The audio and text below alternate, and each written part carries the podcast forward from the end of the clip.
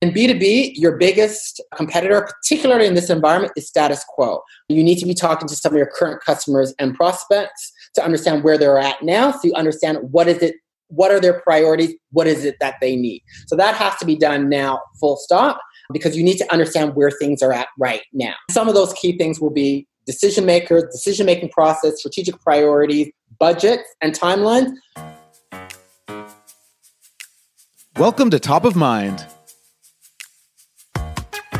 a show where we speak with top marketers creators and leaders who are shaping the culture around us. I'm Stuart Hillhouse, and I believe that through great marketing, you can earn the privilege of occupying a tiny sliver of your customer's already overflowing brain. Join me today as we learn what it takes to become top of mind. My guest today is a B2B customer specialist who has specialized in helping startups and small businesses to acquire and retain their business customers. He's the author of Listen, Innovate, Grow, and an advisor for Startup Canada. Join me today. I've got Michael Haynes on the line. Thanks for having me. Before we get rolling, I, I do want to define a few acronyms because I find there's nothing more annoying than listening to someone speak and then they they drop an acronym and never yeah. define it and then they keep yeah. going for their whole presentation and you're like what do they what are they i'm learning a lot but i don't know what i'm learning about so the two ones i specifically want to mention are b2b uh, and yes. b2c so do you want to help me to define those two sure. those two key markets and then we can jump in from there Sure, sure, Stu. So B2B is all about selling your products and services to another business. So let's say you're a graphic design company and you're selling your graphic design services to a consulting firm, an insurance company, or bank. So you're selling your services to another business. That is B2B. If you're manufacturing, let's say, automotive car parts, uh, which you are then selling to a uh, car detailing company, which details cars for let's say sports racing you're selling from one business to another. So you're selling your product to another. That is what we call b2b as opposed to business to consumer where a business where you take any business you know a cafe that sells to you and i when we get our morning coffee. That's business to consumer the fundamental difference, Stu, between B2B, so when you're selling your products and services to other businesses, one of the fundamental key characteristics is that, unlike with business to consumer, where the person buying is user, is purchaser and user, in B2B, pe- the people who make the decision and the people who actually use the products are not one and the same. And so you might be that graphic design company selling to, let's say, uh, Bank of Canada. And so the buyer of your graphic design services might be, let's say, the senior VP of marketing. But the actual users might be the marketing coordinator for personal loans, the marketing coordinator managing the campaigns for business banking loans. And so that senior manager is one who will decide whether we're going to go with let's say, X graphic design company in Toronto versus a, a graphic design company in Vancouver, but but he or she may never actually use the product, may be right. involved in actually receiving the services, but the actual users are going to be those marketing coordinators and campaign managers who are working with those graphic design on a daily basis. It's a simple uh, distinction, but it's very important because, in terms of when you are looking to sell your, your services, either for the first time or you're looking to renew contracts, you have to understand the needs of the buyer. Okay, those decision makers, and making sure you're meeting their needs because those who are in the boardroom making the decision often have different motivators, drivers, and requirements from the ones who are actually, to use my graphic design example, those that are running the campaigns and you know uh, uh, working on the ads, those kinds of things. Right. We're definitely going to get back to the needs of the buyers because that's a huge piece that anyone everyone should get better at there's no there's no limit to how good you should be at that but another key distinction that i like to think about too is a, in a B2B setting, you're often not spending your own money. You're spending the business's money. And so the, even the mindset is slightly different. Like you're not using your personal credit card to buy a coffee. You're actually using the company's money to buy a $20,000 contract that is going to give you something in the future. And, and Stu, that's a very good point that you raise. And even though you're spending someone else's money, quite often uh, with B2B, it's big dollars, big risk. Mm-hmm. If that senior, you know, head of marketing who's looking to spend funds with a marketing agency, that's his budget. There's going to be implications. He has to deliver on the getting those right outcomes for those campaigns. If he doesn't deliver, there can be big ramifications uh, in terms of performance and meeting objectives for that campaign. There could be implications for himself in terms of his career performance review. Right. So there's often a lot of key, a lot of uh, strong consideration when making those business decisions because uh, there are huge implications. And in this post COVID environment, even more so now, business mm-hmm. decision makers are very risk averse. They're very keen on watching their budgets. What am I getting for in terms of my return on that marketing investment? How is it really going to help me? What is it really going to help me achieve? And is that the best use of my funds, limited funds that I have? Right. I think that uncertainty is going to be even more of a bigger, uh, even bigger consideration post COVID. Can you speak a little bit more to that the the differences between that you're seeing now with the decision making process now that there are even more budgetary and time constraints because the horizon is just so uncertain at this point? Sure uh, Stu. So look, the uh, B2B, particularly when you're trying to sell your products and services to the bigger end of town, so those, you know, large organizations, they represent a lot of opportunities. But in B2B, the decision-making process can be somewhat challenging because you do have a number of buyers, uh, number of stakeholders involved in the buying decision, and they will have certain things that are on their objectives, whether it's around strategic priorities, price, efficiencies. So there tends to there tends to be a degree of cautiousness, and people will really want to be quite certain what they're what they're getting. Uh, the level of trust and skepticism can vary. I've seen some studies that, particularly in the IT sector, uh, there have been some studies done where overall that business buying, the level of trust and skepticism around product and service providers is rather low so that was pre-COVID. All those elements still remain, but now what, what you're seeing is there's a high degree of uncertainty, and business buyers, those decision makers, are looking for they want decision confidence. They're fundamentally now looking for, I would say, four key things. They're looking for insights and advice guidance as to what should they be doing to both generate revenues now in the short to medium term but also position their businesses for longer term growth. They want actionable solutions. So if I'm going to be spending money now, what is going to be the return? How is it really going to benefit me in terms of that revenue generation, helping me uh, pivot in the right way and be positioned? Business buyers now are very much looking for uh, being able to collaborate. So being able to talk with peers, being able to talk with industry experts to again get that guidance and direction as to what should I be doing? What are the right things that I need to be doing? And they don't want to be sold to. So they don't want any pressure to be having to make decisions. They want to be able to do things on their terms. And there's a high degree now of, yeah, proceeding cautiously, trying to be risk averse, and yeah, just being able to take time. But it's really that decision confidence to know what to do next and to really be sure that they're taking the right steps and they're going to get the outcomes that they really need at this point in time. So knowing that that the all these decision makers what they're looking for, us as marketers, we can now try to to adjust our positioning and adjust our messaging so that we're not selling to them, but we're actually being helpful towards helping them ease some uncertainties through Absolutely. content or through your ad campaign or any, any any any ways you'd reach out. So I just like to add great points that you've just raised to and I'd just like to add to that it is all about being helpful because what business buyers are looking for they're looking for a trusted advisor to help them. So in terms of marketers in terms of businesses generally and this is where i believe there's a strong a really good opportunity for small and medium businesses to step up. It's really about being that advisor. So it goes beyond from a marketing perspective, it's about providing the right kinds of content in terms of information advice. So show them what are the alternatives in the market and you know what are the different trends in the market and things that they should be doing and why they need to be considering let's say implementing a certain kind of let's say systems processes or certain IT methodology why they need to be doing so in terms of how it's going to help their business. So providing that guidance around trends and solution alternatives. Another key component is service and support and implementation support. So if you are, let's say, an IT provider and you want a, a, you're trying to sell into one of the banks and you want them to take on, let's say, one of your new project management systems into the organization, you need to have as part of your selling the implementation plan as to how are you going to help them integrate that into their organization.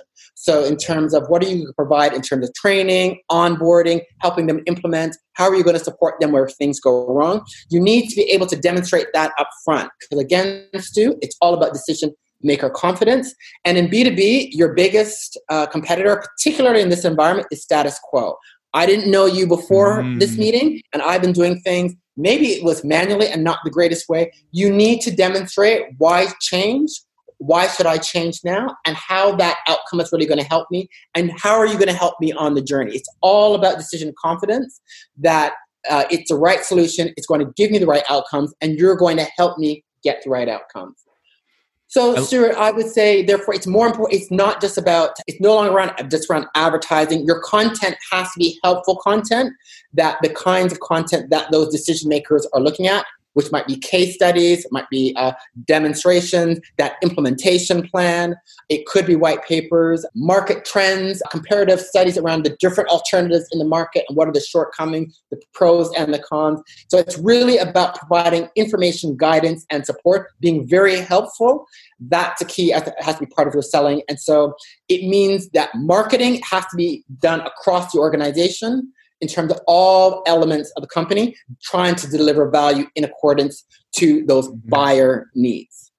That's awesome. Yeah, and and I think people forget that the customer support emails, the uh, follow up mails from cha- from the sales team, your website pages, like every touch point you have is your marketing and branding uh, that you're developing over time. And if you're not aligned internally that the customer success team needs to be the to use your words the trusted advisor role. Like the persona of our company is to be a trusted advisor. So you can't have your customer success team all of a sudden jumping in as the the know-it-all and just like hounding them with like how'd you not know that? How'd you not know that? Like if there's misalignment between your your messaging and then all of a sudden the execution uh, i can see that being a big issue Yes, and so the, and so to that point, Stu, there needs to be a lot of as part of as businesses now are trying to gain more revenues from their current customers, they're trying to pursue new customers.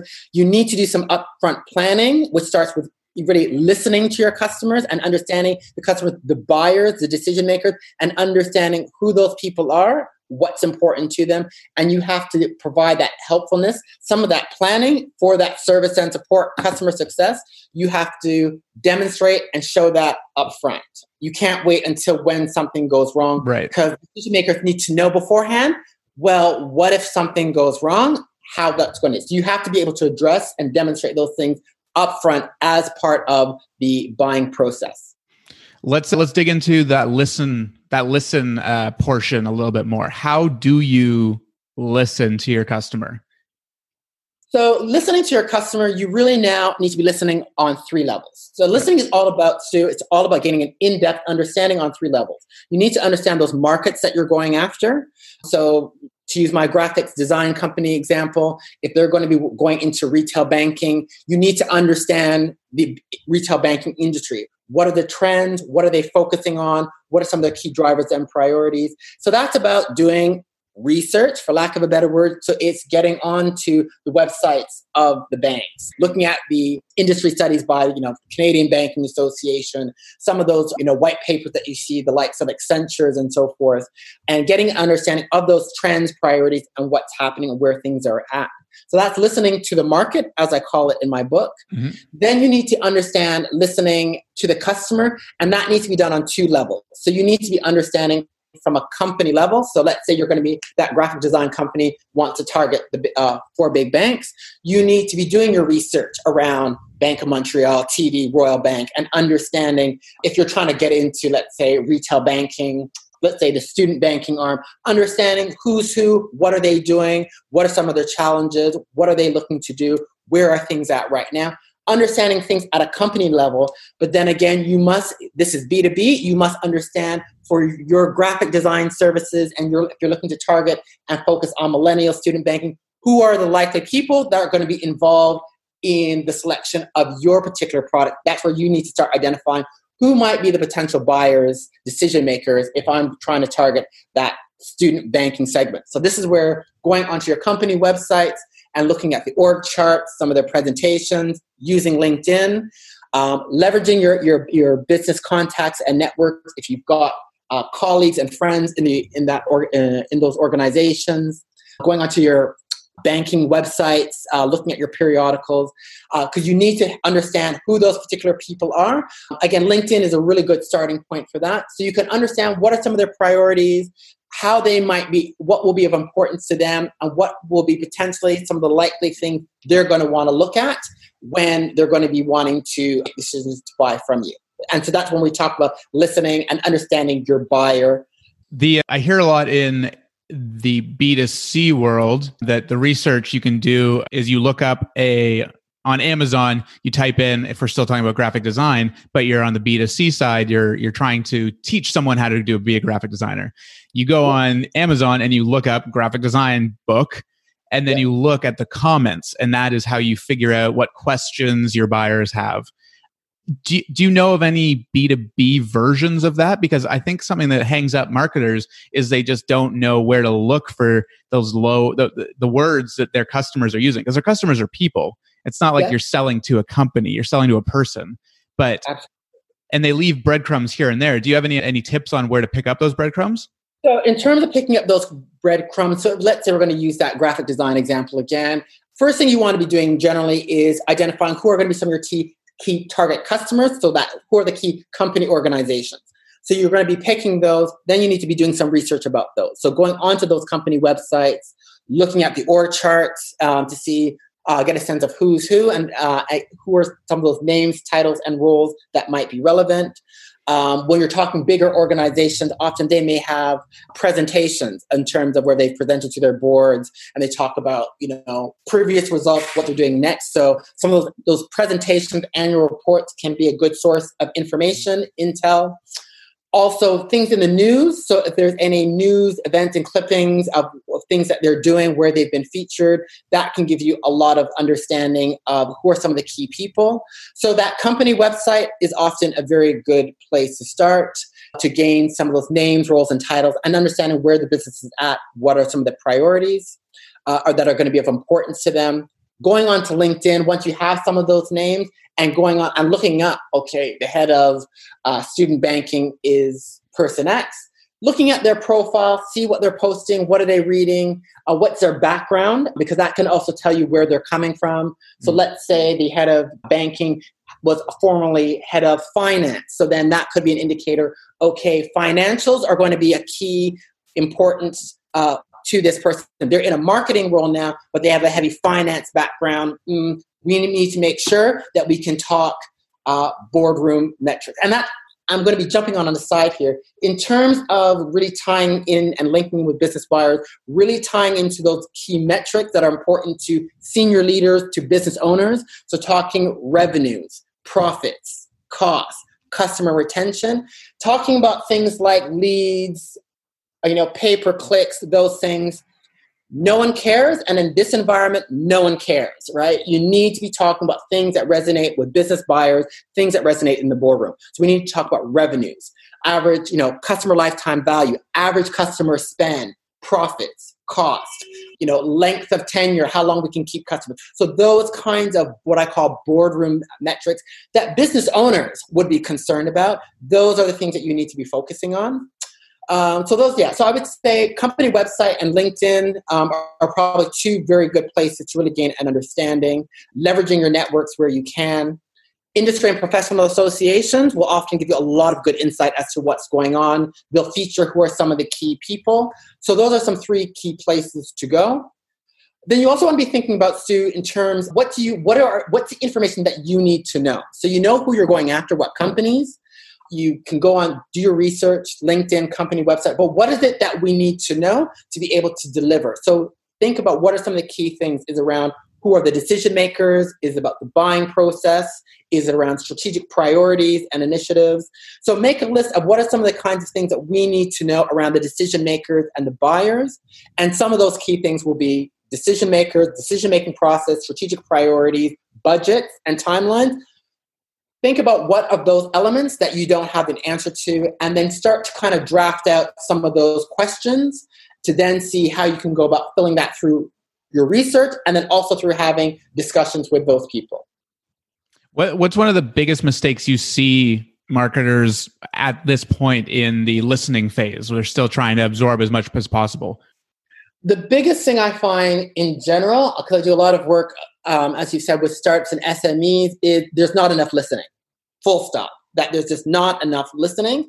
And the listening is not solely to the marketing department. It needs to be done from a cross functional perspective. Marketing and sales need to be involved in this. And I would say it needs to be done cross the organization. But the biggest thing is there's not enough listening involved. They spend very little time, and there's not enough getting an understanding from around a buyer decision maker perspective as well.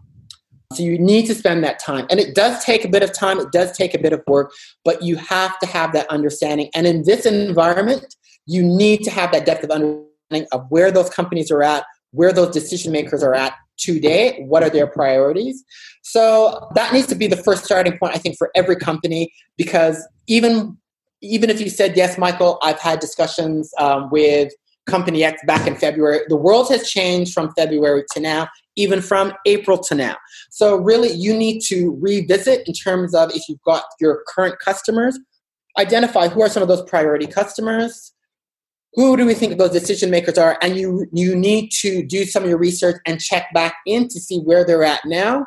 What are their priorities? What are their objectives? Because that will then help you frame what you need to focus on. Is it you know your content marketing how you need to change that. Is it something about your service levels? Is it your service offering now? You know maybe the graphic design company has to come up with you know smaller packages smaller offerings new payment schemes. That will help you identify where you need to pivot.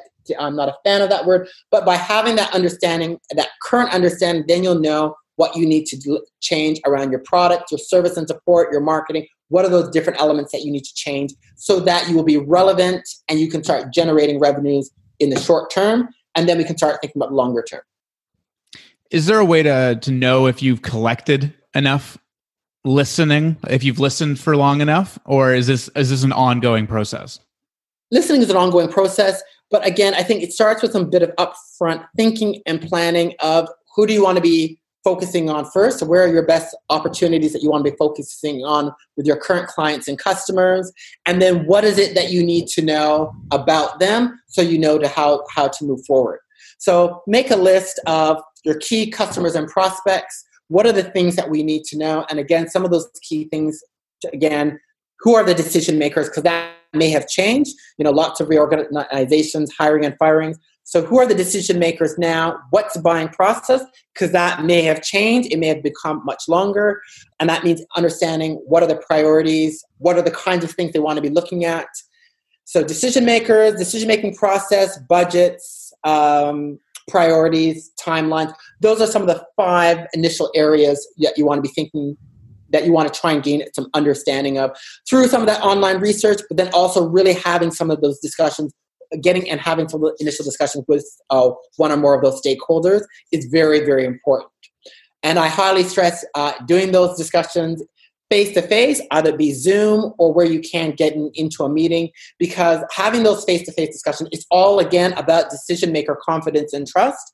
And by having those discussions, you can start picking up those cues where you can be probing and understanding what's really important, building that trust, building that rapport and confidence. Nice. And you can you can sit in with the sales team. Like the sales team is always on the phone talking to people to try and understand what the timelines are like. I think that's I mean, for me, I know I I try and preach it, but then it does become difficult to actually get on the phone with a customer. But ask your ask your sales team to to record calls, and then you can you can re-listen to it and get the words from that Yes, I, I, agree with that. I think, though, in this environment, really, though, marketing and sales have to work together. And when we're talking small and medium businesses, where they don't have such as big marketing and sales teams where trying to get that alignment and collaboration is so difficult. With small and medium businesses and with startups, it's much easier to do. Marketing and sales need to work together. So both should be involved in those sales calls, in those discovery meetings, uh, so that they both have a full and complete view of customer needs, buyer needs, so that they can work together. So marketing can say, what is the content that I need to provide to support buyers, to enable those decision makers uh, that you can feed to the sales team, and so that you're working together. So the two need to be working together. And I'm going to really say um, startups, small, medium businesses, there is no reason why you can't do so. Big corporate, it's often a nightmare, but that's ideally, and that's how you can win. Because if marketing and sales can work together, so you're providing the right kind of content, and then the sales team is continuing on with the relationship and delivering and supporting, that's how you can win. And Stu, in this day and age, the old saying of no one gets hired gets fired for hiring IBM, those days are over. I've worked in big corporate and I can tell you big corporates, the bigger end of town, are quite open to working with smaller organizations, those that are good at what they do, that are the experts, that can advise them and can deliver. So if you can work well together, marketing and sales, and really deliver to support and be that helpful advisor and partner to your uh, prospective customers and clients, you can win and you can win big. What, once we've collected enough information and now we want to identify and prioritize what our next steps are what what does the innovate step in your in your book talk about there? Okay so innovation and so one of the things i want to clarify so innovation i talk about business innovation. So business innovation is fundamentally um, to use the word of 2000 of 2020 pivots. It's all about pivots but you need to think about pivots on two levels. So it's all about stu making changes and or new introductions into your into your your organization. And in business innovation or in terms of the pivots, you can do that from five perspectives. It could be around your products and services, including your the service and support you provide. It could be in terms of your marketing, so introducing new kinds of marketing strategies and approaches. It can be organizational in- innovation in terms of uh, strategic partnerships, alliances. It could be around your processes as well. So it's all about based on your listening, so understanding what's going on in the industries that you're targeting, what's going on in those companies that you're targeting, by talking to some of the decision makers and buyers. That you, once you get a sense of where they're at, what are their priorities, then you can then determine based on what you're hearing from your customers, from those decision makers, what are the areas that you need to be working on? Do you need to, let's say it's your marketing and you need to be revising your marketing program to, let's say, get more case studies, more client references, and start being able to provide those, then that's a marketing innovation. That's a pivot you need to start doing. It could be around your service and support that you need to be providing more uh, service and support plans. You know, how are you going to help your customer uh, on board your IT solution, use your solution. So that could be a pivot and innovation.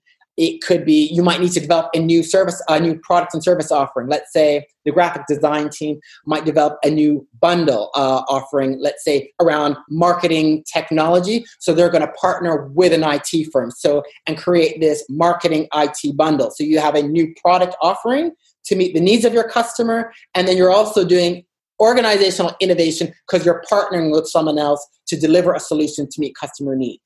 So it's all about what are the things you need to change either in the short term to kind of get things happening, but also to position you for the longer term, which I think all businesses are going to have to do now that we're coming into the new norm. But it's all based around customer buyer needs. Right. And so so if I can rephrase that, so we're testing, we're we're from the listen portion we're we're thinking of new ideas. We're recognizing opportunities to serve the customer better based on the feedback they've provided you. And then you're creating small but tangible tests that you can actually implement and see how they respond. And then if it works successfully then you can kind of roll it out in a bigger way. Or if it uh, doesn't work you are still receiving feedback that you can kind of learn and iterate as you go Absolutely. And look, with some of, a lot of the feedback you're going to be getting, it will be about implementing. Because, for example, you might go and meet uh, that graphic design team, might go and meet that financial services company, and the director will say, we, we need to see some case studies. We need to see how you your graphic design team has worked with other banker ba- banking companies for student banking. So we need to see some case studies. We'd like to have um, some references of other clients that we can call.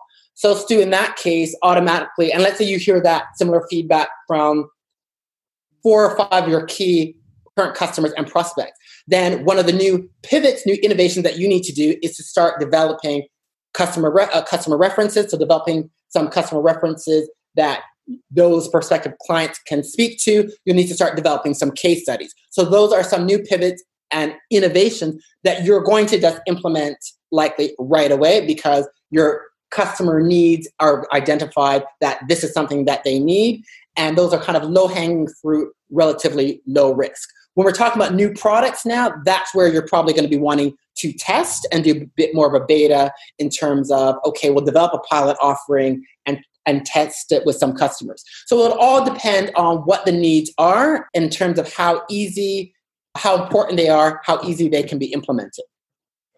What's the timeline like on this? I know it'll be different for every business, but do you have a recommended amount of time between listening and then implementing? Like you don't want it to be you want to you want to dance that line of short term results with that long term strategy that you're trying to work towards.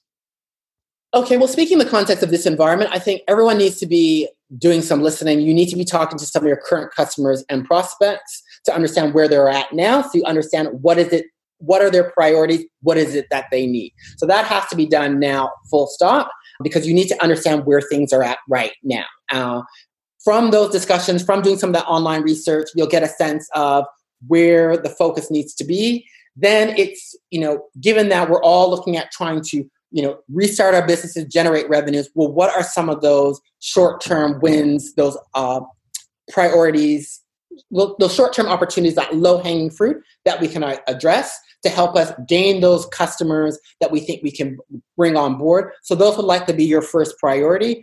And so those are going to be smaller pivots, smaller innovations, I suspect, around potentially making modifications around your service, doing some new marketing tactics where you're providing that kind of information, advice, guidance. It might be around some of your service and support, some of that low hanging fruit.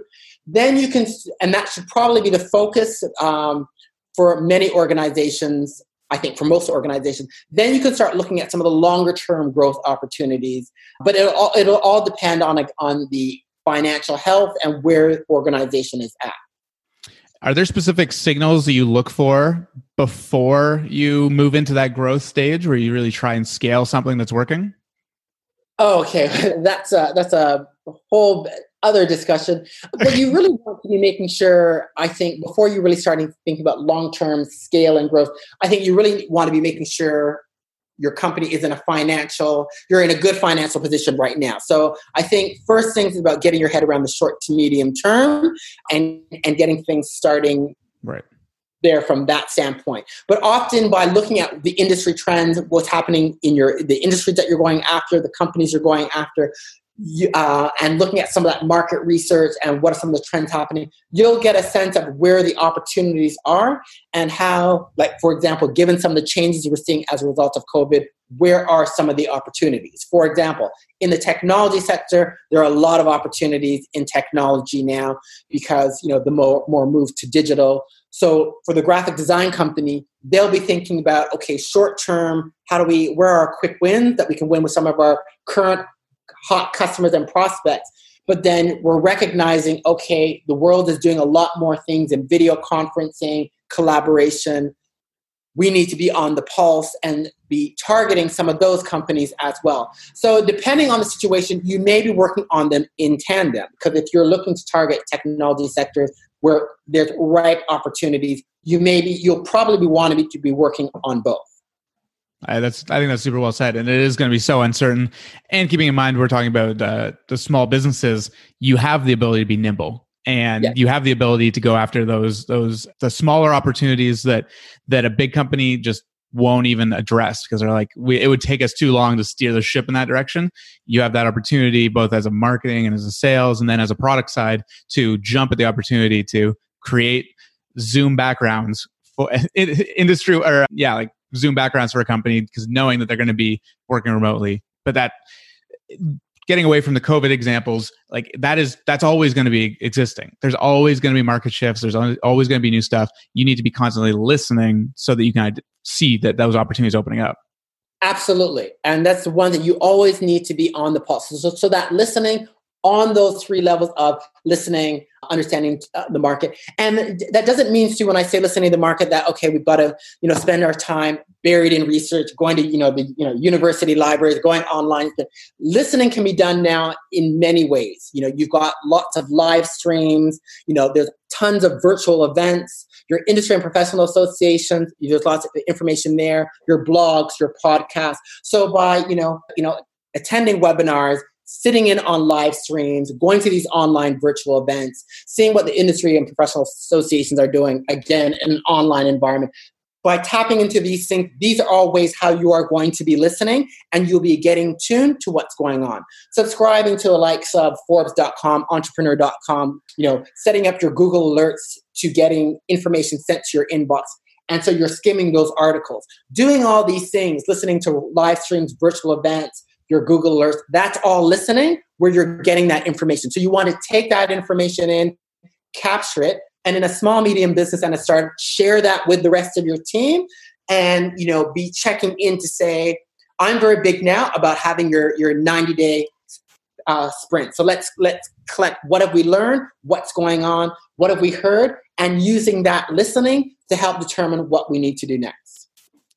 And I mean, if you're going through all the work of, of researching it, you may as well also put your unique two cents on it and share it and become uh, a thought leader in that in that thing. And it's also another signal of of just ex- experience. If you can talk about a topic, it signals that you may be a small business, but you actually know your stuff and you're doing the work and and putting a, a finger on the pulse.